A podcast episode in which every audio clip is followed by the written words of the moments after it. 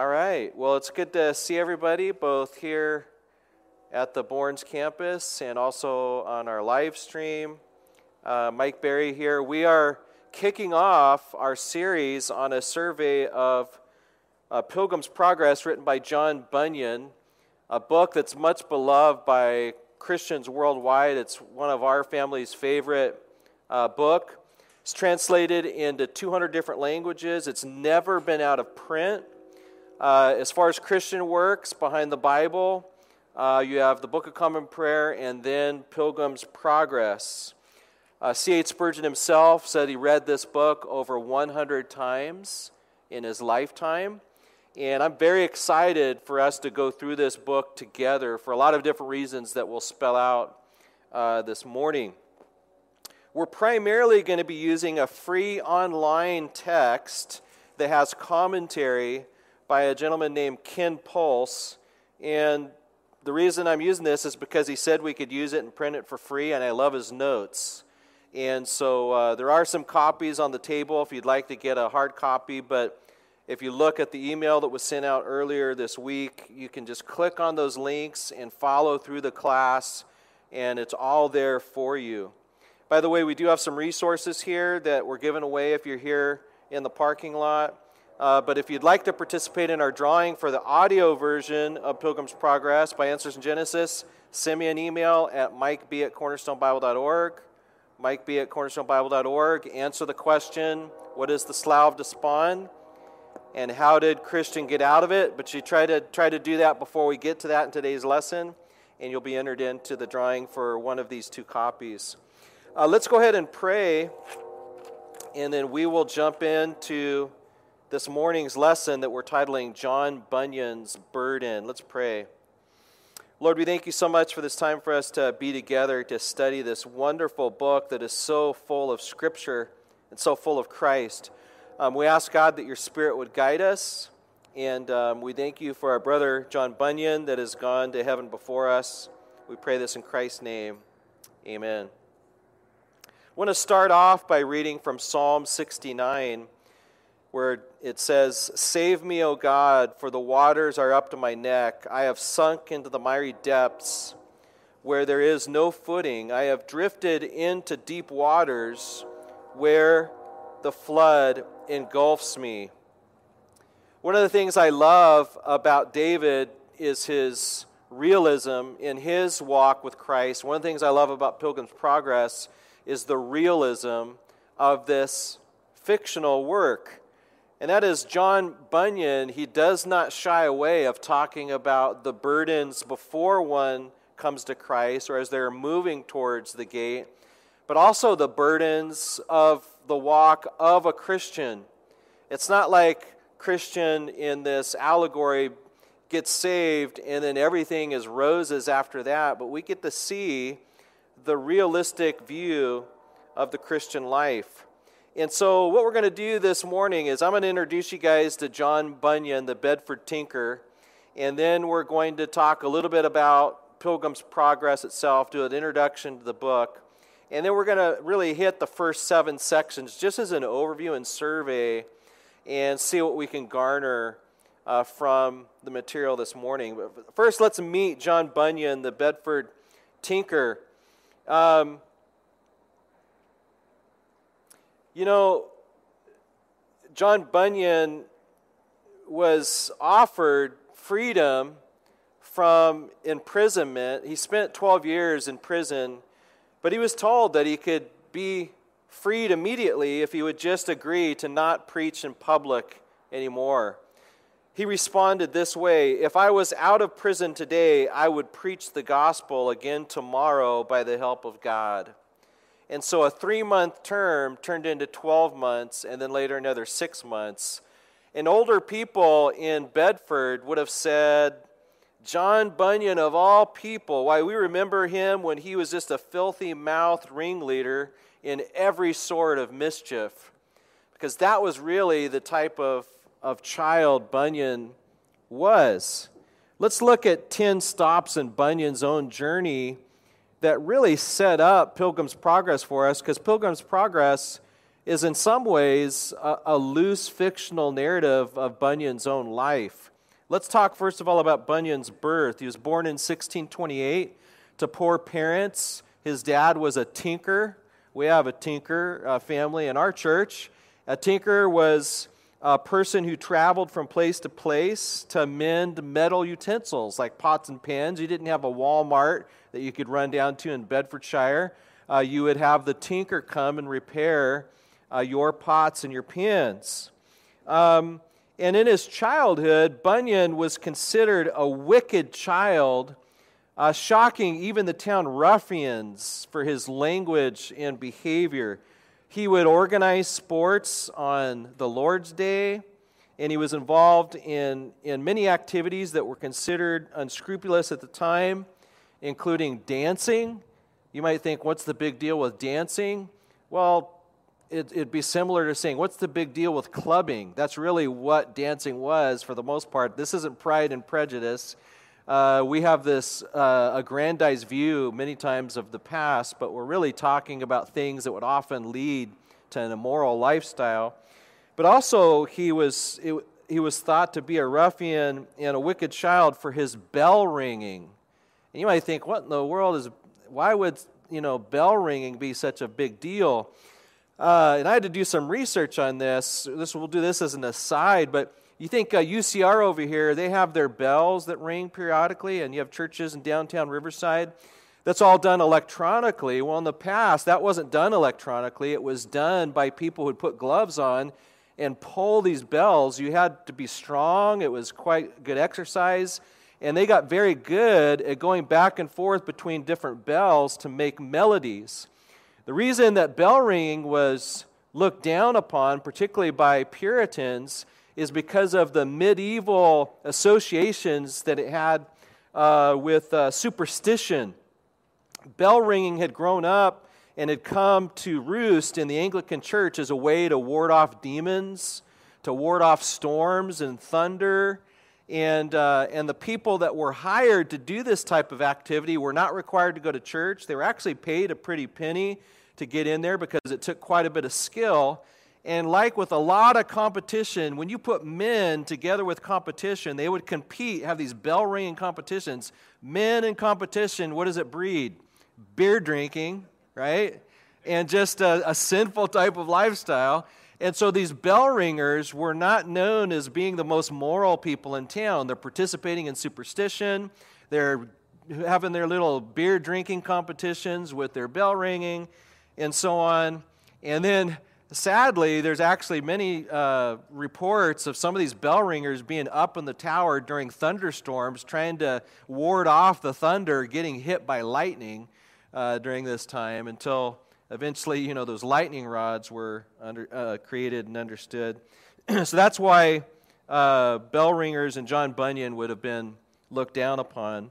Uh, he had little education. He became a tinker like his father.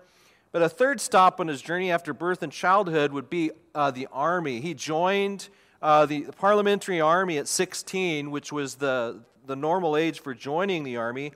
Uh, during Bunyan's growing up years, there were two civil wars. Not sure how familiar you might be with British uh, history, but he enlisted in the parliamentary army. This was the anti monarch army, right? Anti uh, Anglican or army, uh, monarch army and um, probably served under Oliver Cromwell. One day, when he was selected to go into battle, one of his enthusiastic friends said, Please let me go. I want to go fight. His friend went out. When he was sentineled, got shot by a musket ball in the head and died.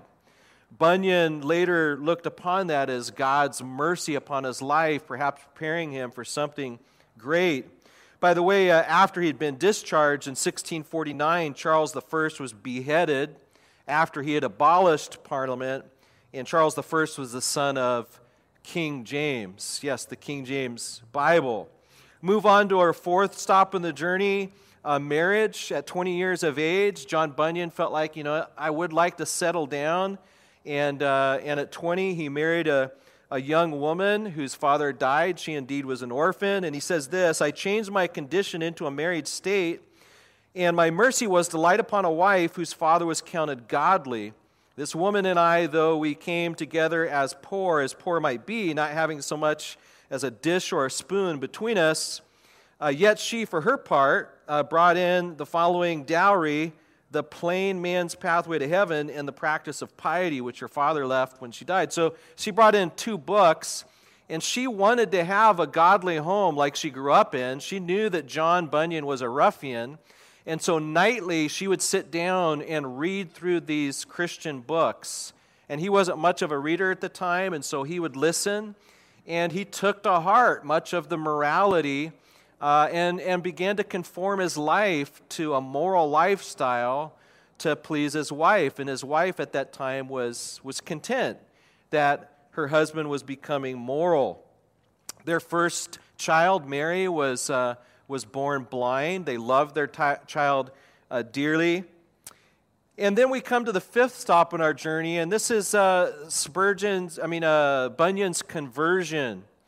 Bunyan's conversion was kind of a slow journey or slow U turn. Like many of the testimonies that you would read during this time, Bunyan doesn't really know exactly when he was born again, but he tells about many things that occurred to open up his eyes to the gospel. One day he was on the Lord's Day out playing sports, and um, when all of a sudden it was like Christ just rung out from heaven this question Will you leave your sins and go to heaven, or have your sins and go to hell?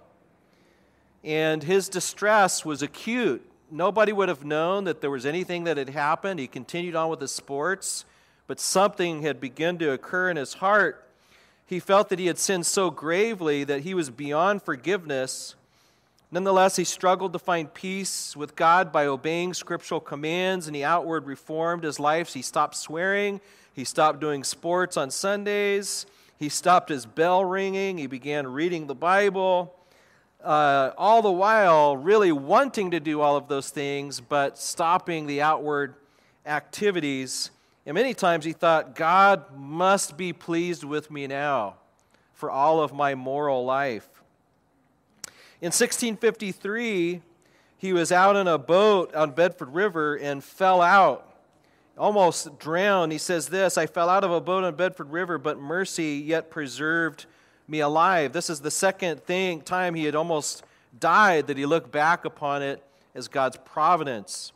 Then one day he overheard some poor women uh, speaking of Christ and his love and forgiveness of sins. And I want to quote at length from Bunyan's own testimony what he heard these four poor women talking about.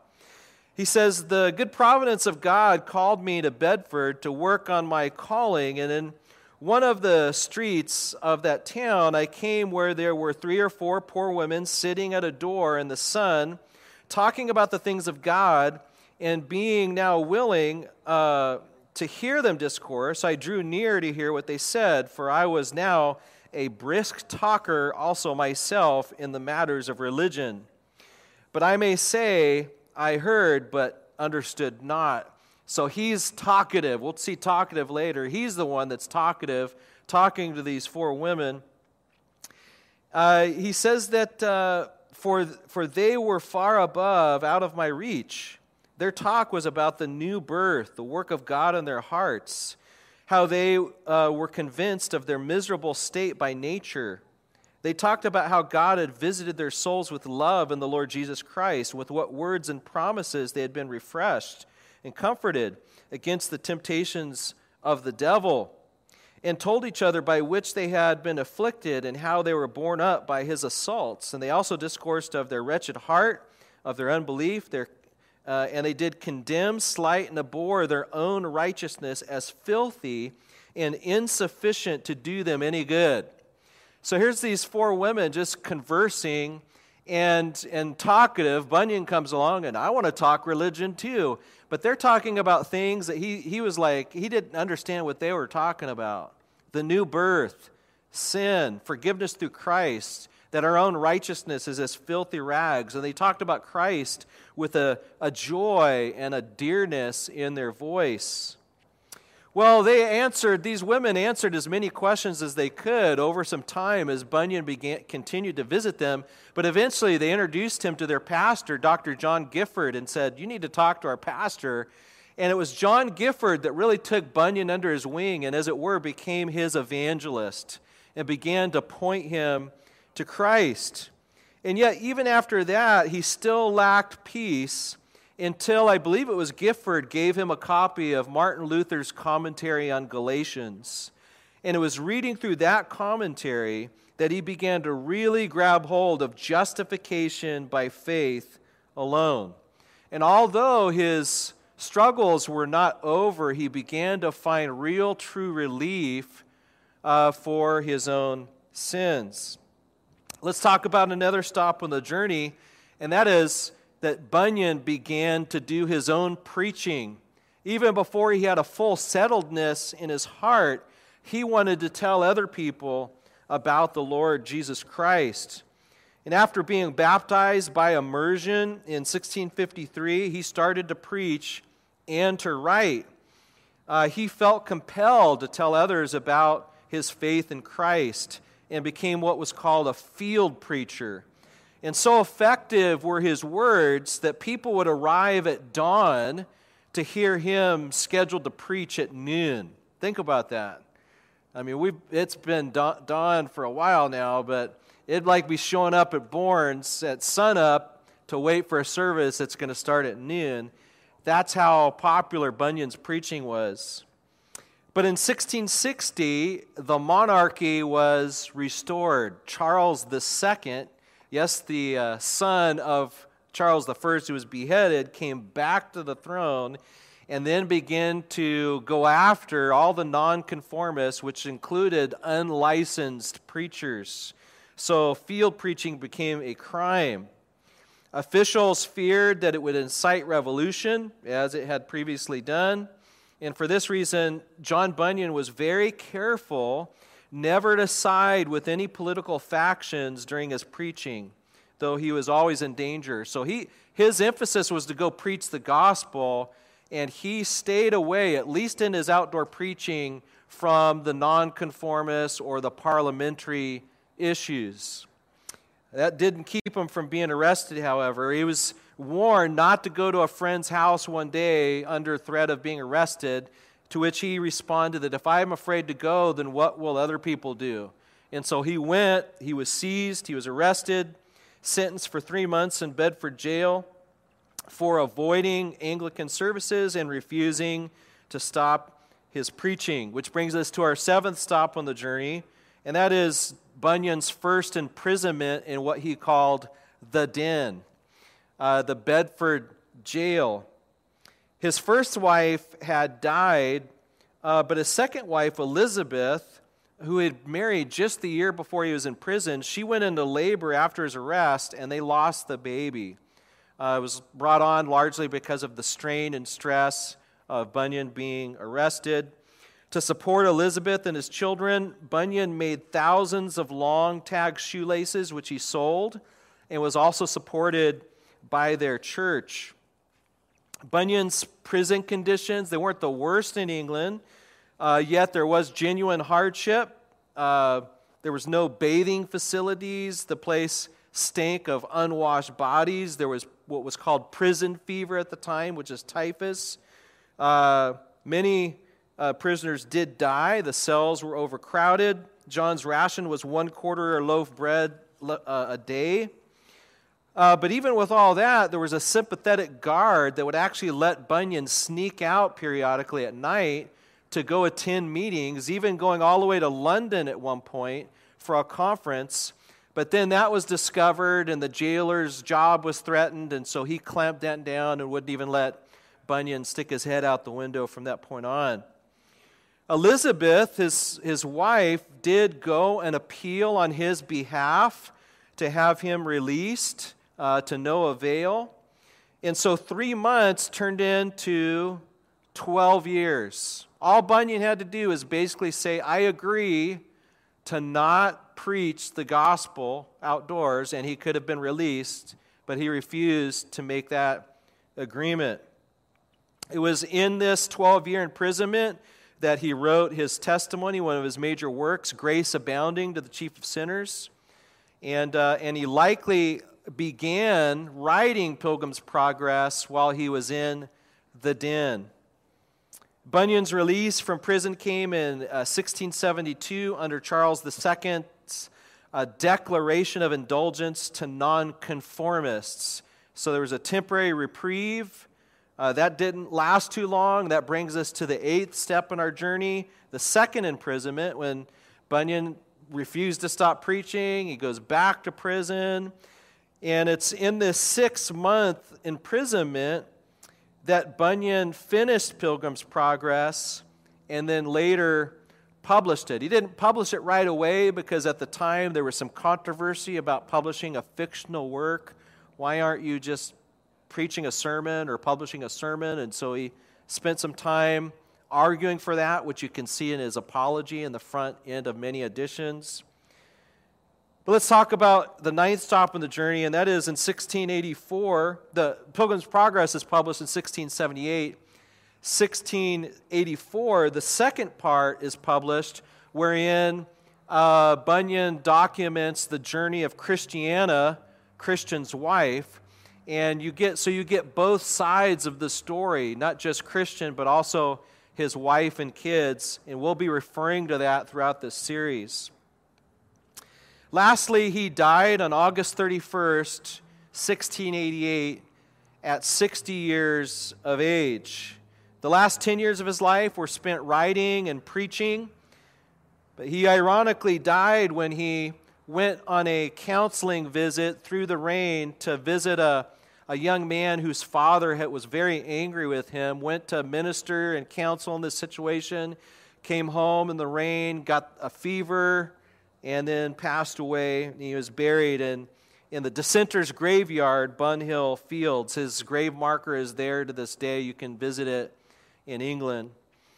It's kind of ironic that he escaped a near drowning, he escaped a musket ball, many other escaped the threats of prison, and then died after a pastoral counseling visit.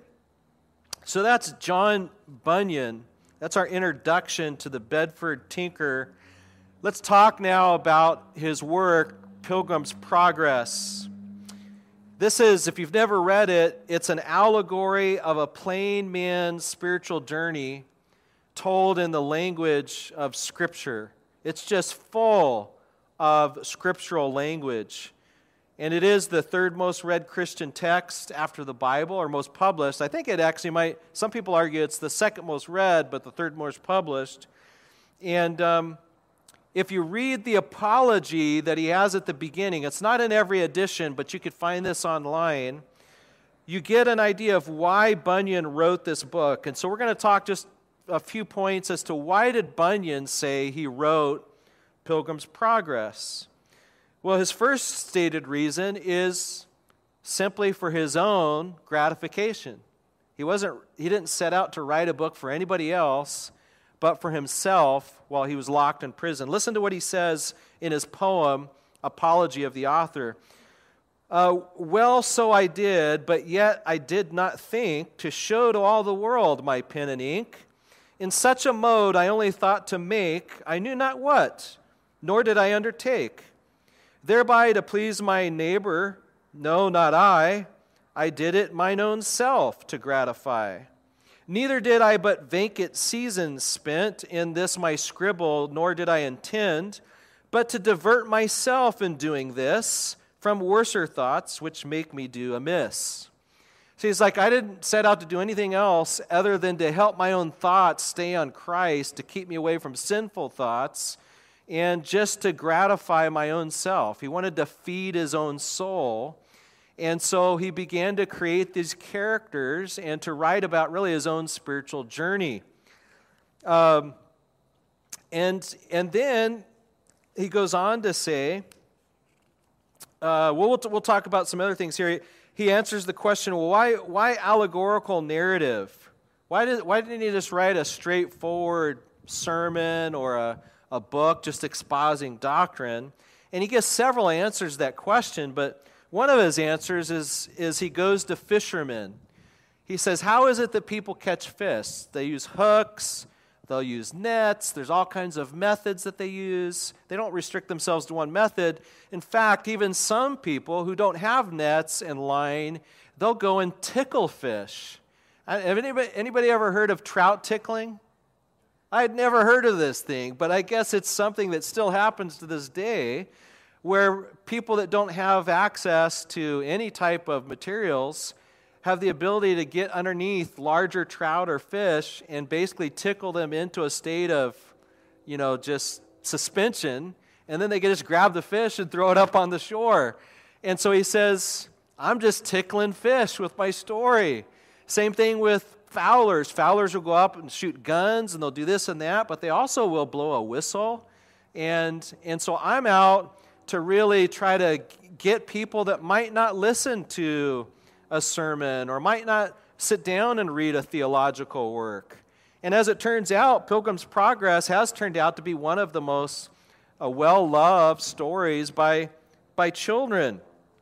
He furthermore goes on and say, the gospel itself, does it not stoop down to shadows and metaphors and types? We see calves and sheep and heifers and rams and birds and the blood of lambs. And so he says that's, that's why I've chosen to, to do allegorical narrative. But what was Bunyan's intended profit for the reader? He, he says that there, once he decided to publish, there were some things he was hoping people would get out of his, his story. The first thing he wanted is he wanted he was hoping that he would be able to make travelers of, of other people. He says it this way The book will make a traveler of thee, if by its counsel thou wilt ruled be. It will direct thee to the Holy Land, if thou wilt its directions understand. Yea, it will make the slothful active be, the blind also delightful things will see. He's hoping to create converts, people that will get on the road and begin to move towards Christ. Another benefit that he was hoping he would have uh, on behalf of his readers is that he would aid their memory, that they would be able to remember truths of the gospel and theology. Here's the way he says it Art thou forgetful? Wouldst thou remember from New Year's Day to the last of December? So, not just forget it, but be able to remember it all year long. Then read my fancies, and they will stick like burrs and may be to the helpless comforters. And that's exactly what we see in Pilgrim's Progress is when we read this book, I don't know about you, it's like I just can't forget these characters. In fact, uh, an article by Ken Curtis in Christianity.com, he says this The church I attended as a youth had Sunday evening church service, and I have to admit, that the only messages that I can remember vividly before the age of 12 was a series that my pastor gave retelling Bunyan's Pilgrim Progress. The verbal images and names of people and places from Bunyan's allegory just never left me. And so it, it just stuck in Ken Curtis's mind like burrs.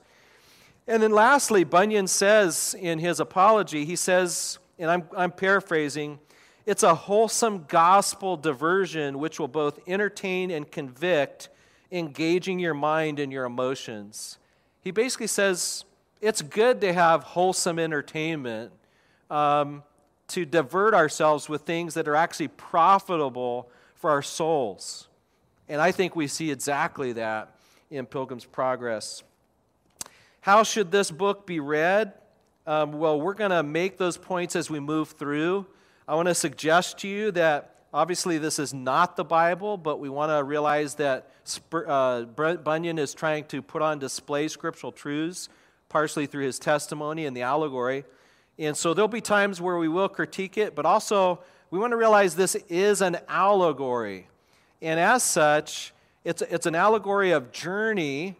And so uh, Bunyan is throwing in different characters at different points to teach truths that happen to one person. It's not like this is the way that every Christian experiences it in this exact same order. You're going to see that Christian experiences things differently from his wife, Christiana. He goes through things that she doesn't have to go through because she learned from his mistakes and his testimony. And so we'll keep that in mind as we move through. Okay, so we're going to do a short overview at the time that we have left. I think we have about 15 minutes here. And um, we're going to hit basically the, the highlights of the first seven movements in this book. So let's start with the first one the burden and distress. Is, uh, it begins with a man who lays down and he calls it a den. And you got to know that den is a reference to the prison. So the narrator lays down in a den to sleep and he dreams himself a dream while he's in the den. And what he sees in his dream is he sees a man clothed in rags. This man's just dressed in rags. Isaiah 64 6 says that all of our righteousness is as filthy rags. And this man was facing away from his house with a book in his hand, a great burden on his back, and he was trembling, saying to himself, What shall I do? That's the image that the man sees in his dream. And um, he says to himself later, I am undone. And, and he begins finally to tell his wife and his kids about it, and they think he's just sick in his head. So they try to get him to bed, and when that doesn't work, they try to give him frowns and distempers, and they're trying to drive away his melancholy. Um, and yet nothing seems to work. And um, yet he continues to be called a man in rags. Notice at this point that he's not called Christian, he's just called a man. And this man has a book, and as he's reading his book, there's a burden, and he's sorrowful. And I think one of the things that we can ask or state about this first section is burdens and melancholy, mental strains are not always bad. Many times, the Spirit is doing a work in someone's life when they begin to be depressed and melancholy. And what do we do? We want to entertain them. Go watch a movie. Get out in the open air. Go to sleep. Take some medicine. Do something for your present condition. Drink some wine. But what Christian needs is more than a quick fix, which brings us to number our second section, and that is he meets evangelists. Uh, he's in the fields, distressed in his mind. He's wants, he looks like he wants to run, but he doesn't know where to go. Uh, when evangelist happens upon him, just like Philip happens upon the Ethiopian eunuch, and this evangelist, no doubt, is represents John Gifford, uh, Bunyan's own pastor. Uh, he knows this man in the rags knows that what he's reading he's condemned to die, and, but he's not willing to die, but he knows he cannot stand up in the judgment. And so, evangelist, the way he comes up to him, he just begins to ask him some questions. Like, why are you not willing to die? And what is it that you're afraid of? And so, Bunyan, I mean, uh, the man in rags begins to tell of his burden. He speaks of Tophet, which is a reference to the fireplace that's outside of Jerusalem called Gehenna, a symbol of hell, we see in Isaiah 33 30. He says, If I'm not fit for prison, then I'm certainly not ready for judgment. Then evangelist gives him a parchment roll. He hands something to him. This could represent an exhortation, it could be a tract. But when he opens it up, it says, Flee from the wrath to come. And, and this is a direct reference to what John the Baptist said to the Pharisees, by the way. Who warned you to flee from the wrath to come? Some people receive that warning, other people come and they're not really wanting to heed the warning. And so John the Baptist asks sarcastically, Who warned you of this? And then he asks them another question. He says, Can you see that yonder wicket gate? When you think of a wicket gate, when I first heard this when I was younger, I thought wicked gate, but it's wicket gate. Think of hobbits entering at Bree. All right? This is a pedestrian door inside of a larger door. That's what a wicket gate is. And he says, Can you see the wicket gate? And he says, No, I can't see it. When you think of a gate, we're, ta- we're thinking of a door. Christ is the door. Can you see Christ? So he is pointing him to Christ. And at this point, the man in rags says, No, I can't see him. Remember, this is an allegory, right? And so then he says, Can you see the yonder shining light? Bunyan responds and says, I think I do. So he's not even sure if he sees the light, but he thinks he does. And so that's enough for evangelists to say, go that way. Head towards that light. And when you get there, you'll be told what to do. And, um, and so this light almost certainly represents the, of, uh, uh, uh, the Holy Spirit beginning to open up the eyes of Bunyan as he's reading the Word of God. 2 Peter 1.19 says, We have a, a sure word of prophecy where you do well to take heed as unto a light that shineth in a dark place until the day of dawn and the day star arises in your hearts. This is referenced by Bunyan in his work in this section. That, that the, the Spirit begins to do a work, and even though the person can't see Christ yet, we can point them towards the light through the Word of God. And that's what evangelist does. By the way, we're all evangelists, right? As we're work, moving through the field of this life, we need to be looking for burdened sinners. Evangelist was out in the field. There's, there's the man in rags standing by himself, and he does not know what to do. He wants to run, but he doesn't know where to go. And so the evangelist is there in the field looking for sinners, happens upon him, asks questions, and even though he can't see Christ yet, he points him towards the Word of God, trusting that the Holy Spirit is going to do his work. And so, thirdly, Christian does flee. Christian flees and he runs uh, like Lot out into the field. Um, and some begin to, to mock him and threaten him. And. Uh, and, and notice that he, he does in the allegory leave his wife and children, but uh, again, remember, this is a spiritual allegory. He's gone on a spiritual journey. This is not commending leaving our families behind. This is more of a spiritual journey, and we get this again from the second part when Christiana also joins the journey. Uh, he encounters neighbors. We meet obstinate, which stands for someone who is obstinate, right? And pliable stands for someone who is easily pliable. You know, he's easily bent by the wind to and fro. And so they come out to try to talk uh, him back, the, the man back. Uh, he warns them that they will die sooner or later and sink lower than the grave into the place that burns with fire. And so he uh, tells them to come along with him. Obstinate says, and leave our friends and comforts behind. This is going to come up again friends and comfort, the world and the comforts of the world. I'm going to leave all that behind. And then it says this quote, Yes, said Christian, for that was his name. This is the first time that Christian is named Christian. Uh, Bunyan really didn't know when he became born again.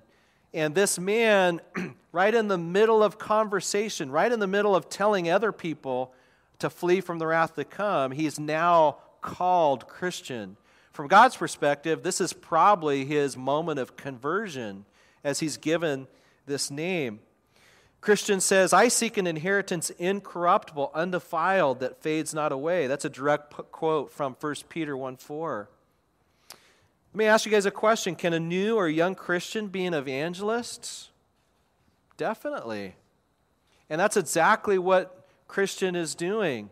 He, he knows very little at this point, other than the fact he was told to head to the wicket gate and, and go towards yonder light, and yet he's inviting others to come along with him. Number five, he's ridiculed uh, by obstinate Obstinate calls him a crazy headed coxcomb that's a fool, a brain sick, and then later calls them both fantastic fellows. Obstinate even quotes Proverbs 26 16, saying that Christian was wiser in his own conceit than seven men that can render a reason. So Obstinate's even quoting the Bible to try to get Christian to come back to the city of destruction. But pliable is intended to go with Christian. And listen to what Christian says. Nay, but do thou come with me, neighbor pliable. There are such things to be had which I spoke of, and many more glories besides, if you will read it here in my book. And then he says that his book has been confirmed by the blood of him who made it. I want you to notice as you read through this story how many times Christian refers to his book. And then he says that his book has been confirmed by blood, the blood of Christ. And, and that this book was written by him who cannot lie. He keeps going back to the Bible. And Bunyan, in his notes, reminds us that faith comes by hearing, and hearing by the Word of God. Ask yourself how did people seek to dissuade you from Christ when you first became a Christian? Uh, I, I can think of many ways that both family and friends tried to dissuade me from becoming a Christian, including Michelle at some point, and, and uh, Melissa was a little young, but my dad. Um, my dad at one point said that I had to ask God for permission to go to the bathroom and things like that. And but later, you know, we're in, we're in a much better place now. Maybe he's watching this right now. Um, um, or have you? Uh, how how are people seeking to pull you away now? Christian keeps pointing to his book that has been confirmed by blood. And then, sixthly, he's forsaken by Pliable. So Pliable goes along with him at first, and it's interesting to watch this dialogue as, as Christians talking uh, to Pliable. Pliable wants to know how shall we enjoy these things you're talking about, and with what company? Friends and comfort. And he keeps talking about joy and how shall we enjoy this and what pleasures shall we have there. And really, as Christian begins to talk, he does get caught up in the pleasures of the next life and spends a lot of this dialogue talking about the endless kingdom, everlasting life, crowns of glory, garments, no more crying, no more sorrow, nor more hurt. And this all sounds great, but Christians talking about it from the perspective of having a burden and looking forward, right? But then he also says, We shall see men there who are cut in pieces, burned, eaten by beasts, drowned, and uh, because they love the Lord of that place. And then Pliable says this very ironic thing. He says, The hearing of this is enough to ravish one's heart, to cut one's heart in half.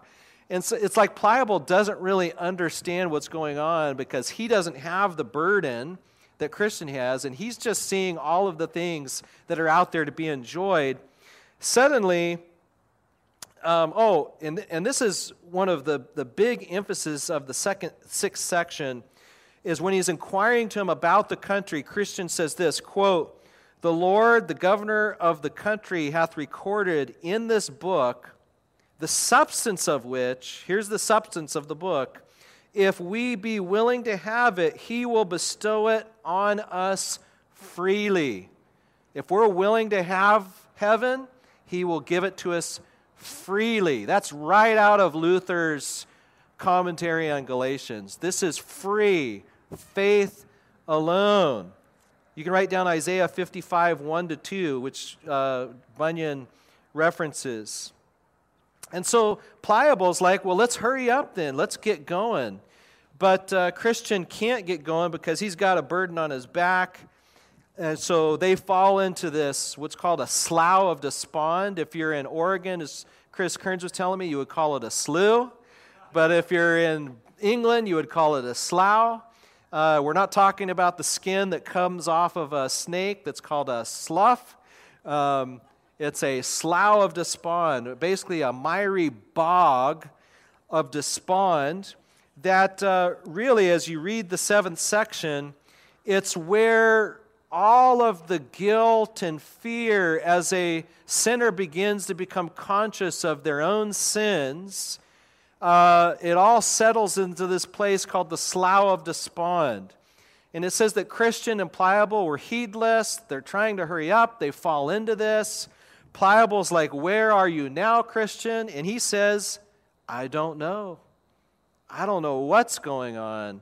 Christian says, If this is the way, or Pliable says, If this is the beginning of our journey, I'm out of here. He leaves uh, Christian to fend for himself. And there Christian is, sinking in the mire, all by himself, totally helpless. He does try to get to the other side of the swamp that's closer to the wicket gate and further away from his home. And then by God's providence, we see this character come into this, the scene named help, and we are going to have to cut it off right there. Um, help is, the, is a reference almost certainly to the Holy Spirit. Let me just end with a couple. We'll, we'll pick, I'll have our next teacher pick things up right here.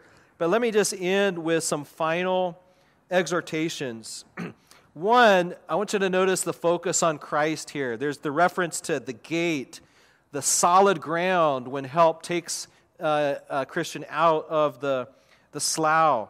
The steps are the promises in the slough. There's the work of the Holy Spirit through the book that Christian is reading. Notice that Christian could read and he began to sorrow but he could not know which way to run. He could not get rid of his burden. He could not see the wicket gate.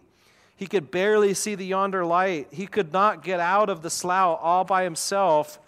And what you have here is the Lord doing all of this on his own behalf and by his providence sending him the help that he needs. We'll come back in our upcoming lessons of how the Lord keeps the focus on Christ the movement of the Holy Spirit, but we're also going to come back and see the role of different people in, in Christians' life, including women uh, in, in Bunyan's own testimony and women that we see in Pilgrim's Progress. Come back next week. I'd love to give away some of these books. Let's go ahead and pray. Lord, we thank you so much for this time for us to, to be together and to introduce the Bedford Tinker, to talk about Pilgrim's Progress and to survey these first seven points in the journey. We ask that you just bless us as we read and study and, and look at this man who just bled Scripture. In Christ's name we pray. Amen.